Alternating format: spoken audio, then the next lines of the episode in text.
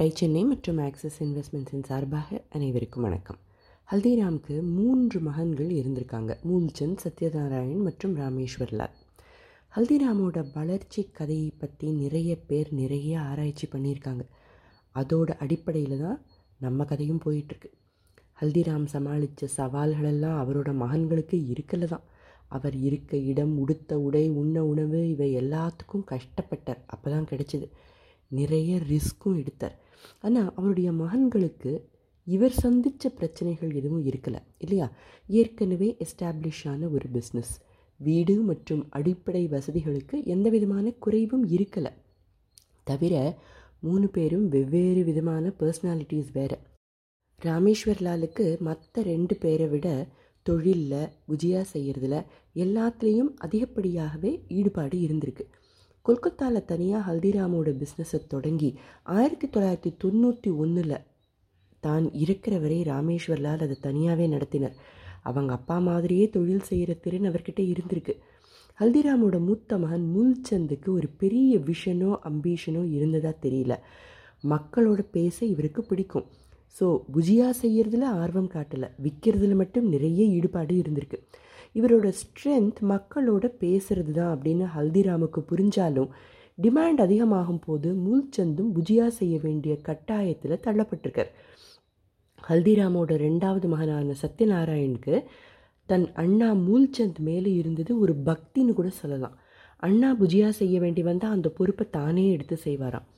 ஆயிரத்தி தொள்ளாயிரத்தி நாற்பதுகள்லையும் ஐம்பதுகள்லையும் மூன்று சகோதரர்களும் தங்கள் அப்பாவோட பிகானேரில் இருந்த அந்த ஒரு கடையோட வியாபாரத்தை தான் பார்த்துக்கிட்டு இருந்திருக்காங்க.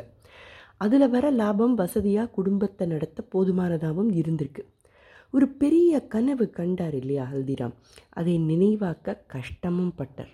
அவருக்கு இருந்த அந்த வேகமும் பெரிதாக சாதிக்கணுங்கிற எண்ணமும் அவருடைய மகன்களுக்கு இருக்கலைன்னு கூட சொல்லலாம். ராஜஸ்தான் முழுவதும் எக்ஸ்பேண்ட் செய்யணும் இந்தியா முழுவதும் போகணுங்கிற எண்ணம் எல்லாம் அவங்களுக்கு இருக்கலை. பிகானேரில் அந்த புஜியா பஜாரில் ஒரு பிரபலமான கடையாக இருந்தாலே போதுங்கிற எண்ணம் தான் மேலோங்கி இருந்தது. இப்படி வாழ்க்கை ஓடிக்கிட்டு இருந்த காலகட்டத்தில் ஆயிரத்தி தொள்ளாயிரத்தி ஐம்பதுகளோட முற்பகுதின்னு வச்சுப்போமே ஹல்திராம் தன்னோட மிக நெருங்கின நண்பரோட மகனோட திருமணத்துக்கு கொல்கத்தா போயிருக்கார். போனவர் திருமணத்துக்கு வந்திருந்த எல்லா விருந்தினர்களுக்கும் புஜியா செஞ்சு கொடுத்துருக்கார். பாராட்டாதவங்களே இல்லை. பிகானேர்லேருந்து புஜியாவை செஞ்சு அனுப்ப ஏகப்பட்ட ஆர்டர்ஸ் இதையெல்லாம் பார்த்த ஹல்திராமோட நண்பர் இவர்கிட்ட கொல்கத்தாவில் ஏன் தொழிலை எக்ஸ்பேண்ட் செய்யக்கூடாதுன்னு கேட்டிருக்கார். மார்க்கெட் ரெடினஸ் தான் ஏற்கனவே இருந்ததே. ஹல்திராமோட நண்பரும் கொல்கத்தாவில் ஒரு தொழில் நடத்திக்கிட்டு வந்தவர் தான். அதனால் ஹல்திராமோட தொழிலுக்கு பொட்டென்ஷியல் என்ன இருக்குதுன்னு அவருக்கு நல்லாவே தெரிஞ்சிருந்தது. ஹல்திராமும் தொழிலுக்கு ஒரு நல்ல பொட்டென்ஷியல் இருக்குங்கிறது புரிஞ்சுக்கிட்டதையும் மீறி தன்னோட நண்பர்கிட்ட பல விதத்திலையும் உதவிகள் கிடைக்குங்கிற நம்பிக்கையும் இருந்தது. முன்ன பின்ன தெரியாத ஒரு இடமாச்சே. இடம் கண்டுபிடிக்கிறதுலேருந்து சப்ளையர்ஸ் கண்டுபிடிக்கிறதுலேருந்து எல்லாத்துக்கும் உதவி தேவையாக இருக்கும் தானே. தொடக்கத்தில் ஹல்திராம் கிட்ட நிறைய தயக்கம் இருக்க தான் செஞ்சுது. பிகானேருக்கு திரும்பி வந்ததும் குடும்பத்தில் இருக்கிறவங்க கிட்டேயும் இதை பற்றி பேசினார். அவங்களுக்கும் ஏகப்பட்ட தயக்கம். இவர் தான் ஏற்கனவே நிறைய கேள்விகளை தனக்குத்தானே கேட்டுக்கிட்டு பதில் தேட முற்பட்டிருக்காரு. ஸோ குடும்பத்தினர்கள் கேட்ட கேள்விக்கெல்லாம் கன்வின்சிங்கான பதில் இவர்கிட்ட இருந்தது. நிறைய யோஜனைகளுக்கு அப்புறமா நிச்சயமாக கொல்கத்தாவில் எக்ஸ்பேண்ட் செய்யணும் அப்படின்னு முடிவு செஞ்சார் ஹல்திராம். இருந்தாலும் ஒரு பயம் ஒரு கவலை. இந்த தொழிலை ஹல்திராம் பல தைரியமான முடிவுகளை எடுத்து தான் பில்டு பண்ணினார்னாலும் குடும்பத்தில் இருக்கிற மற்றவங்க தொழிலில் பங்கெடுக்க தொடங்கினதும் ரிஸ்க் எடுக்கிற தருணங்களில் ரொம்ப யோஜனை செய்ய தொடங்கியிருக்காங்க. எதுக்கு அனாவசியமான ரிஸ்க்கு நம்ம பிராண்டு தான் ஏற்கனவே இருக்கே அதை பாதுகாத்தா போதுமே அப்படிங்கிற ஒரு எண்ணம் ஒரு கவலை. ஹல்திராமுக்கு அதையும் மீறின சில கவலைகள். ஃபியர் ஆஃப் அன்னோன் அப்படின்னு சொல்லுவாங்களே கொல்கத்தாவுக்கு போகிறதுக்கு இந்த பயம் இவருக்கு இருந்திருக்கு.